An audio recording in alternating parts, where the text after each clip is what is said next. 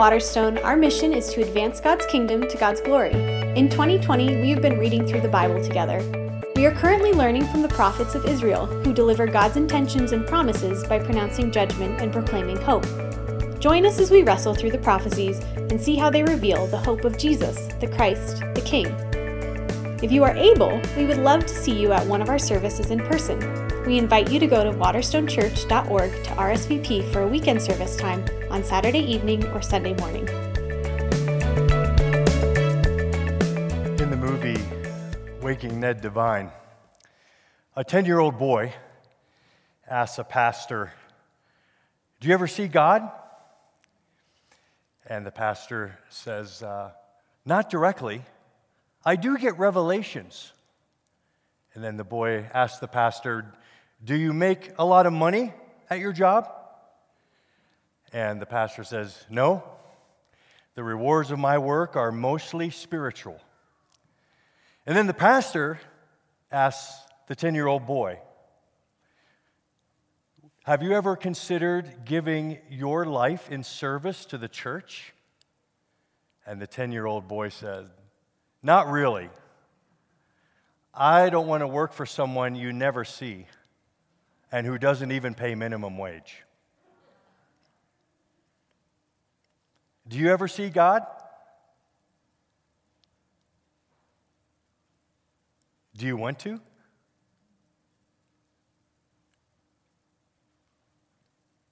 The book of Ezekiel begins with a 30 year old Jewish priest sitting by an irrigation canal next to his labor camp in Babylon. It's his 30th birthday, July 31st, 593 BC, the day he would have entered the priesthood. And he receives a vision from God. Welcome to Love This Book. We're preaching through the entire Bible this year, Genesis to Revelation. We're in a 300 year period during the monarchy of Israel called the prophets.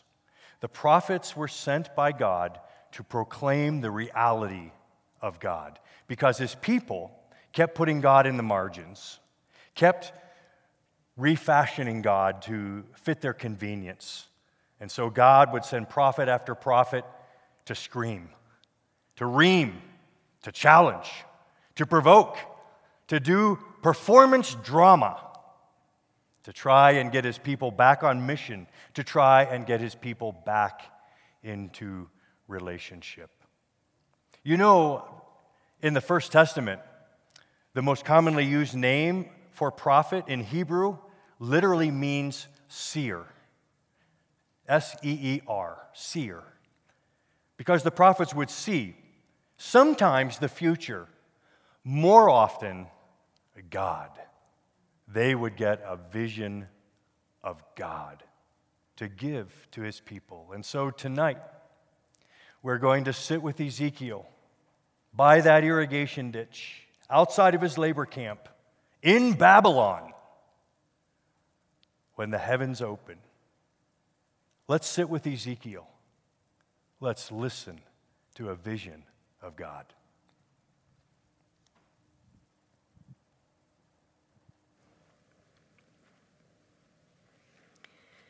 A reading from Ezekiel 1.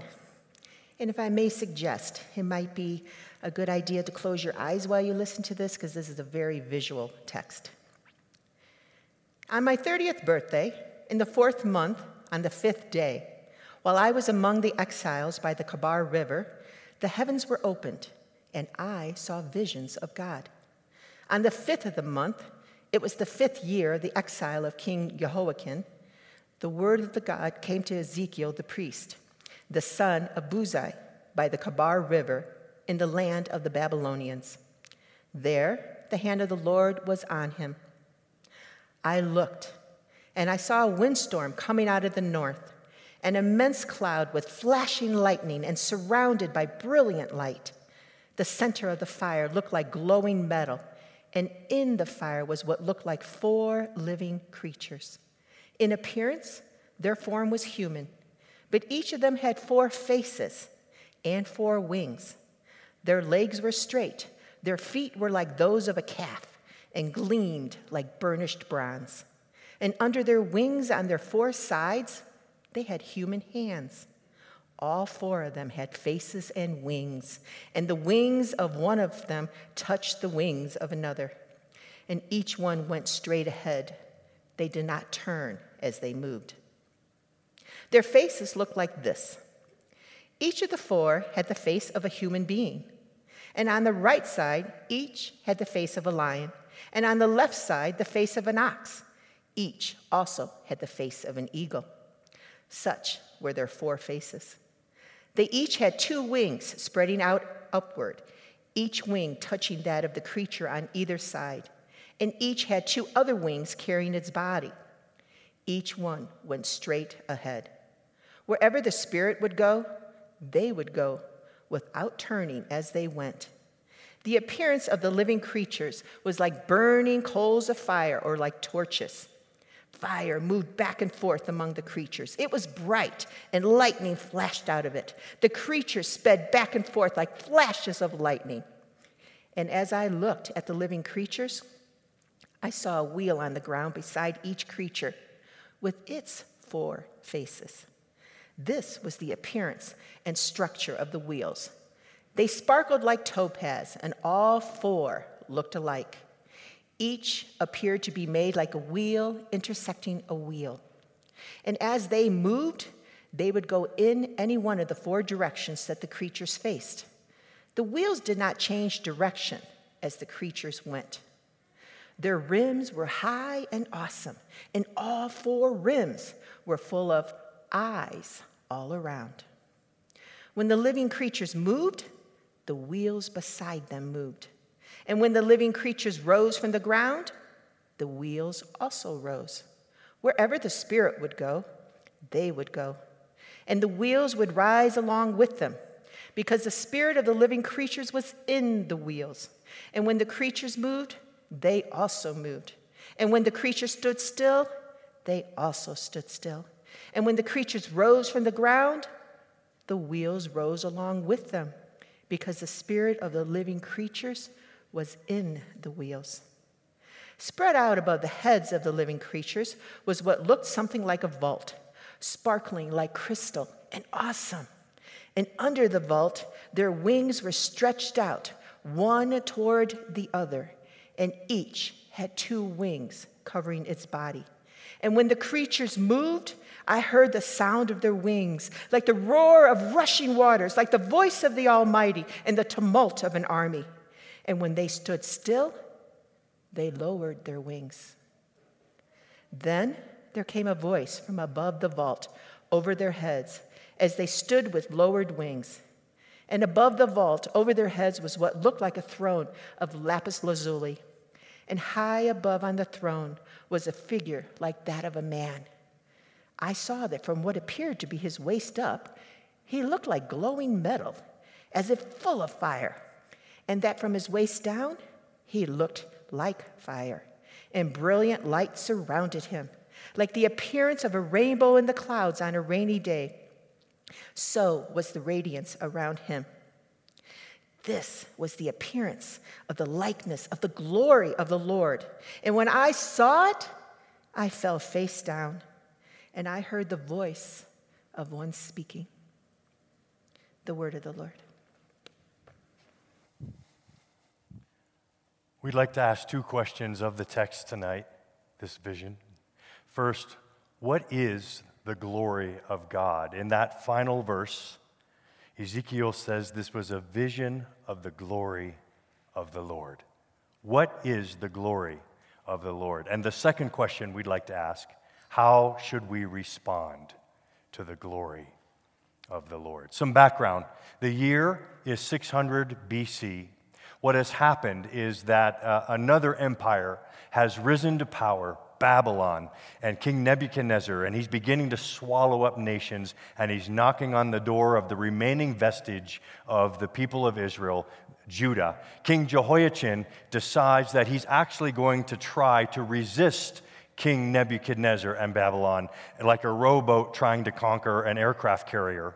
And so instead of just rushing the city, Nebuchadnezzar decides he's going to siege them and just surround them and starve them out. And he also starts taking key people from the city. In fact, he exiles 10,000 people from the city of Jerusalem, their best and their brightest. Not only Ezekiel, at the time, this 25 year old priest, but also a man named Daniel, one of the other prophets, is also carried away in the same exile and taken to Babylon. So, this is the background. This is Ezekiel trying to preach to his congregation of 10,000 exiles who are in theological shock asking the question Has God forgotten us?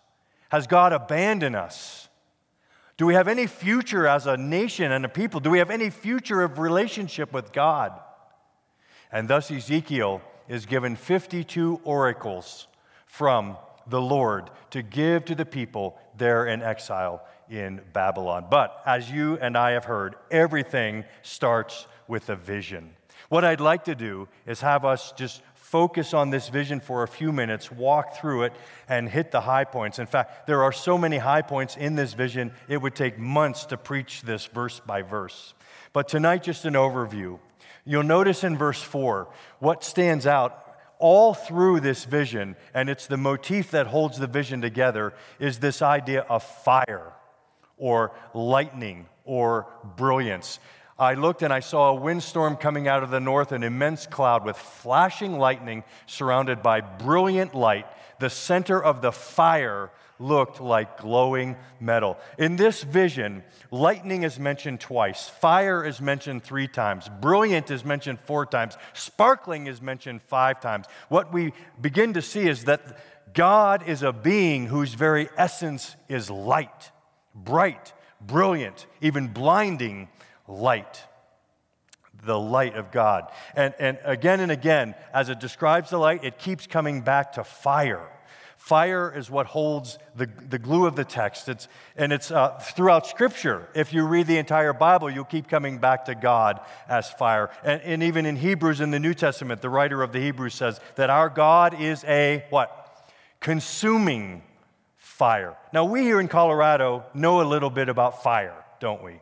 We know that it can be very useful for cooking, for heating, for lighting. But we also know, sadly, and, and, and sometimes terrifyingly, how dangerous fire can be, how threatening it is to our lives. And so we, we read this sense of God being fire, and it's like, beware the God. Beware it's trauma.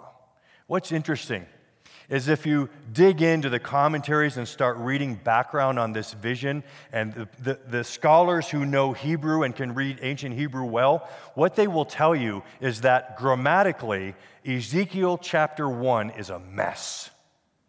The, the uh, verbs and nouns don't line up in terms of gender or number. Sentences stop and start in the strangest places. And some sentences go on and on and on. And you begin to realize what we actually just heard read for us is an eyewitness account of a person in trauma. It's interesting when you get to Ezekiel chapter 10, the same vision is shared, perfect grammar, weeks later.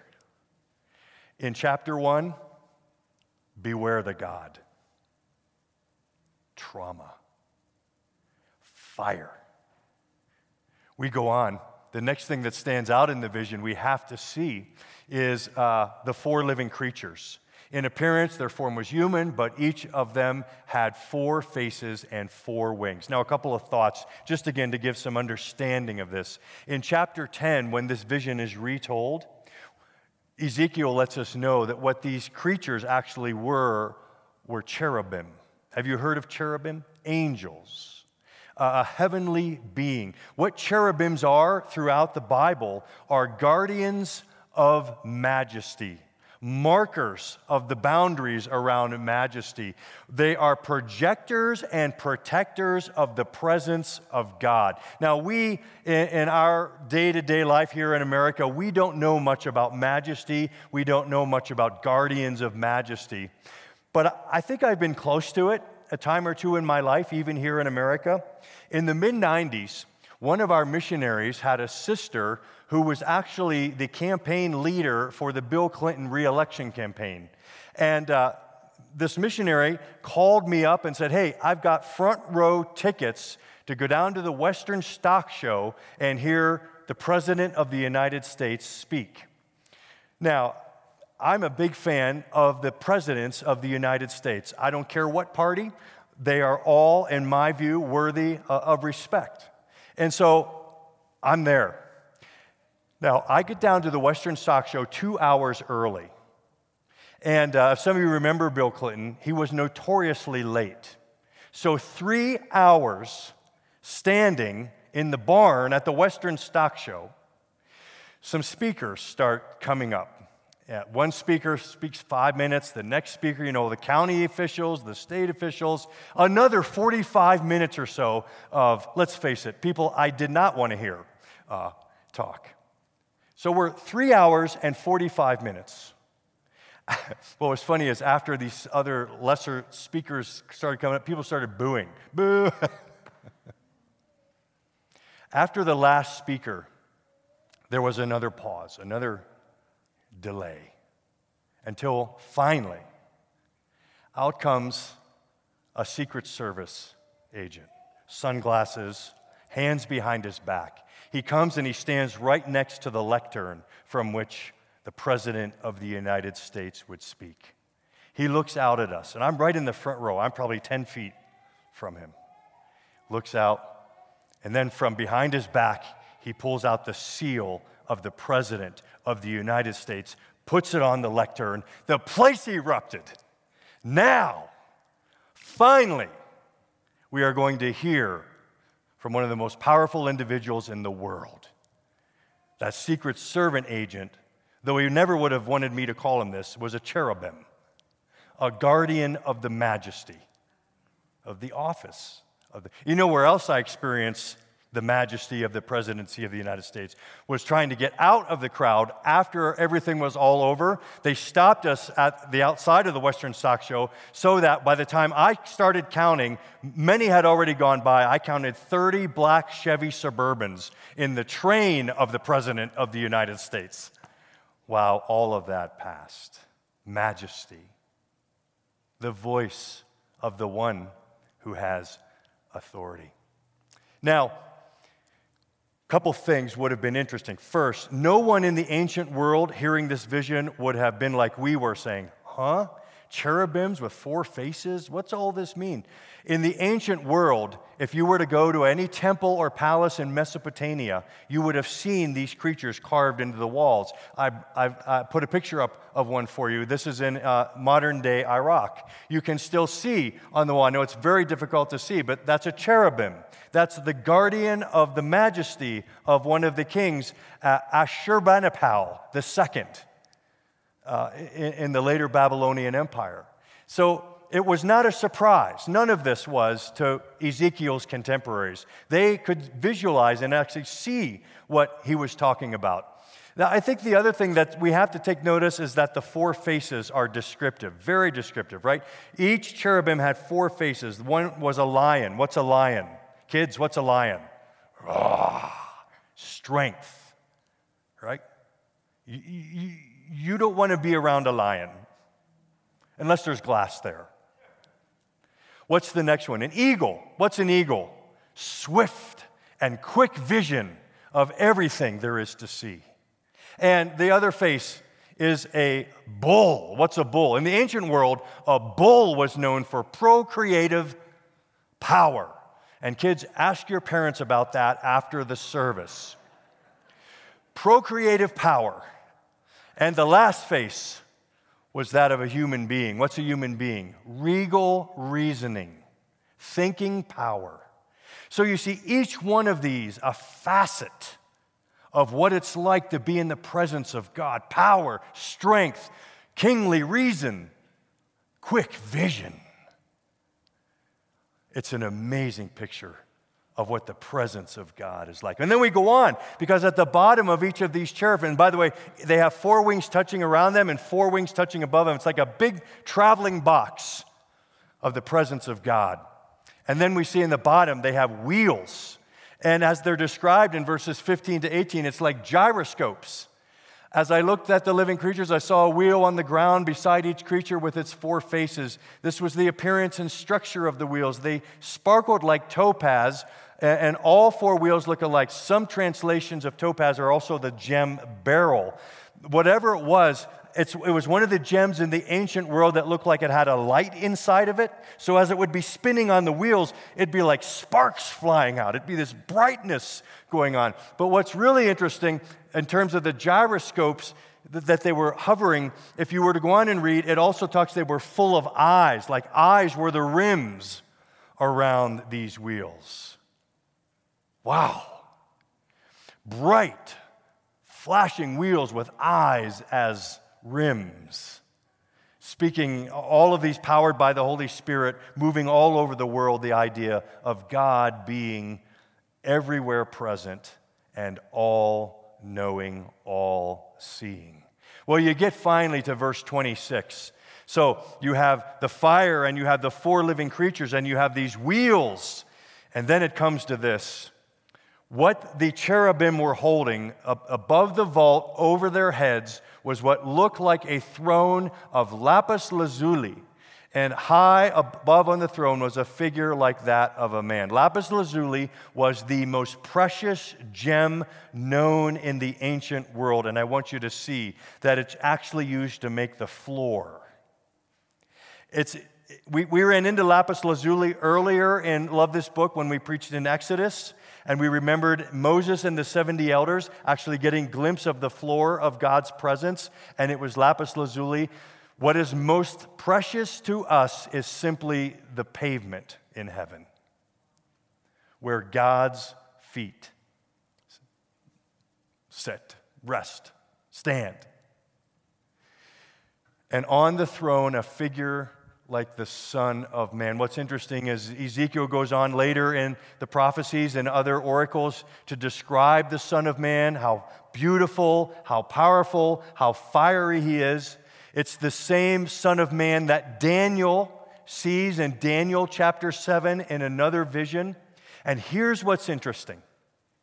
You remember that when Jesus lived among us 2,000 years ago, whenever he would refer to himself in the third person, that is, whenever he wanted to call himself by a name or a title, do you remember what he called himself? The Son of Man. What does the Son of Man mean? It means that what the cherubim were carrying was Jesus. Make of it what you will there is Jesus in his glory before he came to us. Now, what does this glory mean? It means an infinite amount of things that we should be talking about. But tonight, just two. We'll start with A and B. What this glory means is that God is above all things above. Now, I want to go back to verse 28. Sorry, Tara, I'm jumping you around here. That's my bad. Like the appearance of a rainbow in the clouds on a rainy day, this is the last verse of the vision, was the radiance around Jesus, around the Son of Man. This was the appearance of the likeness of the glory of the Lord. And when I saw it, I fell face down. I said this is trauma writing. It's almost as if Ezekiel doesn't quite know how to describe what he's just seen the appearance of the likeness of the glory of the Lord. In other words, what he just has seen is indescribable. He doesn't know how to put it into words. That's what glory is. Glory of the Lord is this idea of all of God's attributes and features being thrown into a divine mixing bowl everything that's symboled in the vision, all those eyes, that means God knows all things. The, the lion and the bull, God is all powerful. The, um, the wheels going to the four parts of the world, God is everywhere present. Put that in the bowl. And when you mix all of those attributes together, what do you make? Glory. The glory of God. The glory is the sum of all his attributes. It's what makes God God. All of these symbols of attributes describe the greatness of the glory of God. It's like, you know, these, this idea of glory is essential to God, just like blue is essential to sky. You don't make the sky blue, it is blue. It's like wet is to water. You don't make water wet, it is wet. It's like light to the sun. You don't make sunlight light, it is light. You don't make God glorious, He is glorious. He has glory innate, innate to his being, intrinsic to his life is this glory. It's not so with human beings. You can put a, a man or a woman up and give him 30 Suburbans to drive him around and a seal when he speaks. But one day, that won't be his anymore. One day, every woman or man will lose any and all glory that they accrued here when they die. Glory is not intrinsic to us, we can't keep it. Glory is intrinsic to the Most High God. We cannot detract it, we cannot add to it. God is glorious. Are you thinking about Him with me? Because He's glorious, He is above all things. You know, in Hebrew, the word glory is the word weight or heavy, substance, matter. God, because of his glory, is the being that must matter most in our lives. His glory should be the heaviest thing in our lives. So, this past July 15th, when we all had to pay our taxes, if you were not honest on your tax return, overlooked some income intentionally, that means that money mattered more to you than the glory of God. If you're thinking about leaving your marriage for not a biblical reason, whether it's adultery or desertion or abuse, but mainly because you're sick and tired and you want to be happy, that means that that person or another person weighs more in your life than God does. If you are younger and just had a relationship, and whether you're in high school, college, early years, those volatile, like uh, all heart relationships, which we've all survived at some point, those volatile, like intense young love relationships, but some of you here thinking that you'll never be the same after that. In fact, maybe you've even had suicidal thoughts. You're giving that person too much glory.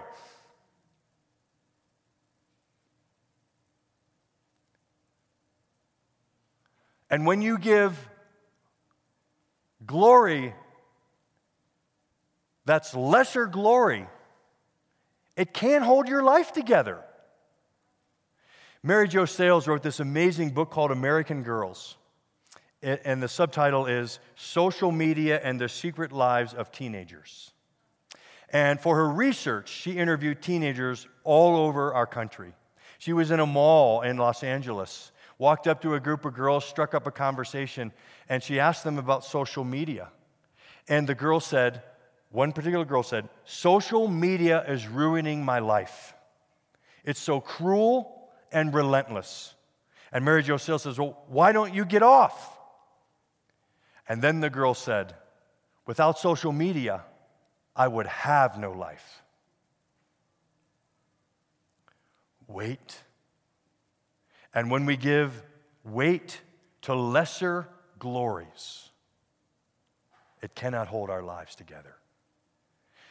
The second thing glory means is not only that God is above all things, but it also means God is beyond all things.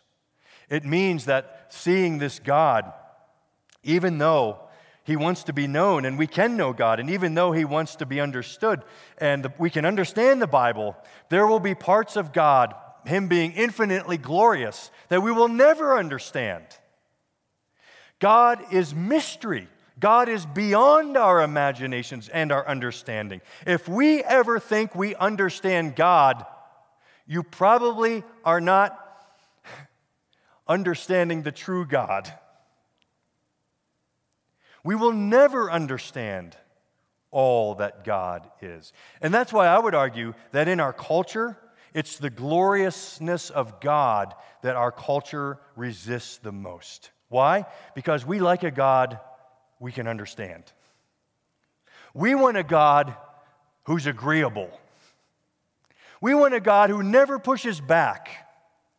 We want a God who endorses all the beliefs of our political party. We, we want a God who won't be trauma to us. We want a nice God. Reminded me of a story that I read a few years back by Daniel Taylor. He wrote a book to his children called Letters to My Children. And one of his children asked him, and some of you children, listen, you might, you, you might ask your parents this question Church is getting boring. Why do we have to go to church? You can ask your parents that question after we're done tonight. Church is getting boring. Why do we have to go to church? Here's what Daniel Taylor wrote to his child. Think about it. If a friend of yours called and said that a famous athlete or singer was going to be at his house and asked if you wanted to come over, wouldn't you go? And wouldn't you be excited? Of course. And so would I.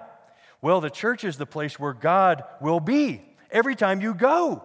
Of course, He's there uh, whether you're in church or not, but He can be there in a special way when many believers gather together to celebrate Him. Sounds great, I hear you saying, but how come you fall asleep so much in church, Dad? If God is really there, I mean, really, really there, then how come you aren't bug eyed and breathless most of the time? Well, that's a very good question. I wish I had a very good answer. Part of it is that God knows we can't take very much of him. It's like when you hold Fluffy, our hamster. If you squeeze Fluffy very hard, Fluffy would be on his way to hamster heaven. You have to hold him gently and talk to him quietly. Well, God has to sort of be like that with us. Truthfully, though, the biggest reason might be that we don't want very much of God. We want God to stay in his cage like Fluffy does. We're afraid of losing control of our own lives. We just want him to help us a little here and forgive us a little there and let us handle the rest. And so we try to make church a safe place where we can get a little bit of God, but not too much. We don't like surprises, not even from God. So we make our churches places where surprises aren't likely to happen. We ask God to come, but only if He'll be polite. And therefore, little kids and adult kids often fall asleep, even with their eyes open. God, in His glory, is above all things and beyond all things. That's what the glory of God is His weight. How do we respond? Look at the last verse again. Here's how Ezekiel responded. This was the appearance of the likeness of the glory of the Lord. And when I saw it, I fell face down. The way we respond with Ezekiel to the glory of the Lord is to fall face down. What does that mean? At least two things. First, it means a posture, right? Face down, a posture of the heart, a submission of every part of our lives to God. Everything. Uh, many of you know I, I grew up in Pennsylvania. I'm a Penn State fan was a Steelers fan for many years until the, you have to root for Broncos if you live in Denver. One of my favorite players when I was a, a, a boy and a teenager was, you may have heard of him, a guy named Franco Harris. Not only was he a Steeler, he was a Penn State running back, which means that he glowed everywhere he walked.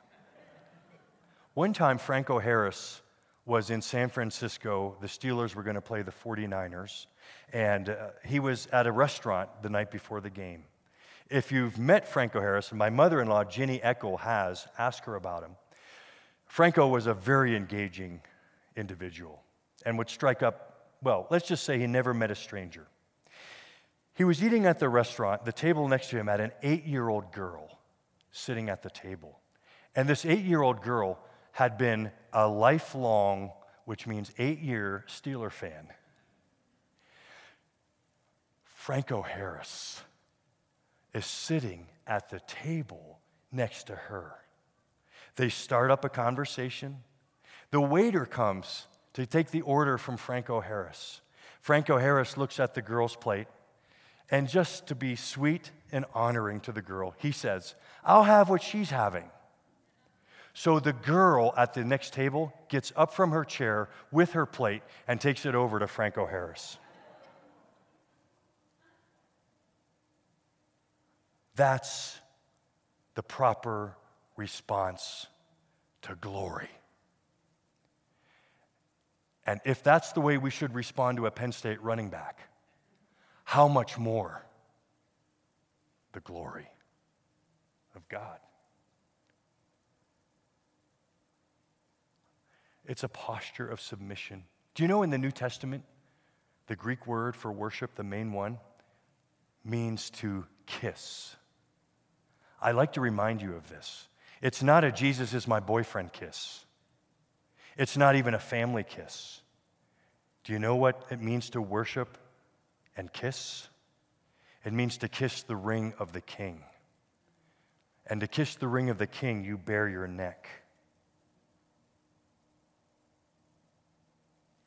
And every part of your life is exposed to glory your work is exposed to glory. Do you ever ask God what you, you should be doing? We, you're doing what you're doing, and all of it's good, and every, every vocation is ministry. But do you ever bow your neck of work and say, Lord, is this what you want me to be doing? And let me push it just a little further. Do you ever ask God as you bow, God, where would you like me to be doing this work? Just a few weeks ago, we sent our, our latest missionary to Ireland. Anyone else? Who's next? Every two years, we have our, our strategic objectives is to send a family or an individual across the globe, an international ministry. No matter what you do, do you have to do it here? Can you do it over there and take Waterstone with you? Ask God about your work and the where. How about worship?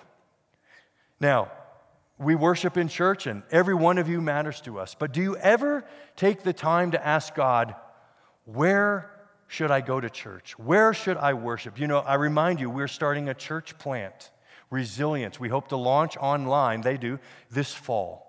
We want 75 people to go with resilience from Waterstone. We have roughly 20. We've got a ways to go. I'm asking you, no, I'm not. I, while I am asking, are you willing to bow your neck and say, God, where do you want me to worship? Could it be with Resilience Church? I'm asking you to consider this, even for six months or for a year. Would you go and advance God's kingdom by helping us launch the next church from Waterstone. Where do you want me to worship? That's the first response to glory is to bow the neck, to, to have this posture. The second response is pursuit, and I'll be quick around this. It, part of what responding to glory means is pursuing God. At when, when Ezekiel was, when he fell face down, Nothing else mattered at that moment. Nothing else. He wasn't worrying about what his dinner's going to be. He wasn't worried about his broken down car. Wasn't worrying about anything else. Just focused on the glory of God. Do you f- pursue the glory of God? You think, well, what do you want me to do? Go sit by a river and ask for a vision? Well, that would be a good start. Have you ever done that? start there. But I think if you read through Scripture, it's other pursuits of glory as well. Psalm 19 The heavens declare the glory of God, the firmament shows his handiwork. Do you know what part of pursuing God's glory means, especially during COVID? Outside. Some of you need to get up five minutes earlier and just go out in your backyard, in your chair, and let the warmth of the sun hit your face in the morning and say, Thank you, God. You are glorious. You need to be outside. I think the other thing it means during COVID, pursuing God's glory, is not settling for lesser glories, namely screens, anything that's artificial glory. What do you mean? I mean puzzles with family, I mean cooking meals together, eating dinners together, you know, getting with friends, going for walks with friends. Because the other part of glory is not just the outdoors, but it's in Psalm 133 how good and pleasant it is when sisters and brothers live together in unity. Are you willing to pursue that glory? God wants to show himself glorious to you. Well, what's the motivation to do all of this? Did you see back in Exodus 128 where all this ended? A rainbow. like the appearance of the rainbow in the clouds on a rainy day, so was the radiance around him. It's the first time the word rainbow has occurred since Genesis chapter 9, since the flood. And in Hebrew, the word rainbow can either mean rainbow or warrior bow. And we remember what happened at the flood. Our sin darkened the sky, but God's grace made it into a rainbow. And that Son of Man, that Jesus, when he left his throne and that pre existing glory to come and take on human form and live among us, he did the same thing. He turned our sin into a rainbow. The most glorious thing that's ever happened in the world is when the Son of God left his glory in order so we could see the glory of God in the face of Christ. So let's pray to Him tonight to fill our hearts with the glory of God. Uh, it's a prayer from the Puritans, the Valley of Vision. Uh, I'll be the, the minister and you be the uh, congregation. Let's pray. Glorious God, it is the flame of my life to worship you, and the crown and glory of my soul to adore you.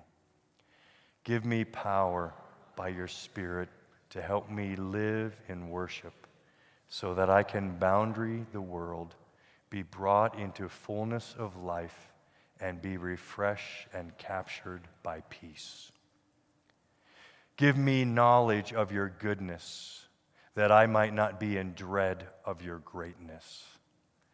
Give me Jesus so that I might draw near to you with family love with holy boldness.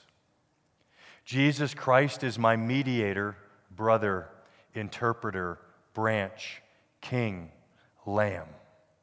In him I glorify. In him I am set on high. Crowns to give I have none, but what I have given I return, content to feel that everything is mine when it is yours and the more fully mine when I have yielded it to you. Let me live wholly to my Savior, free from distractions, from disturbing wants, from hindrances to the pursuit of the narrow way. I am pardoned through the blood of Jesus Christ. Give me a new sense of it. Continue to pour it over my life that I may come every day to the fountain to be washed anew so that I may worship you always in spirit and truth. Amen.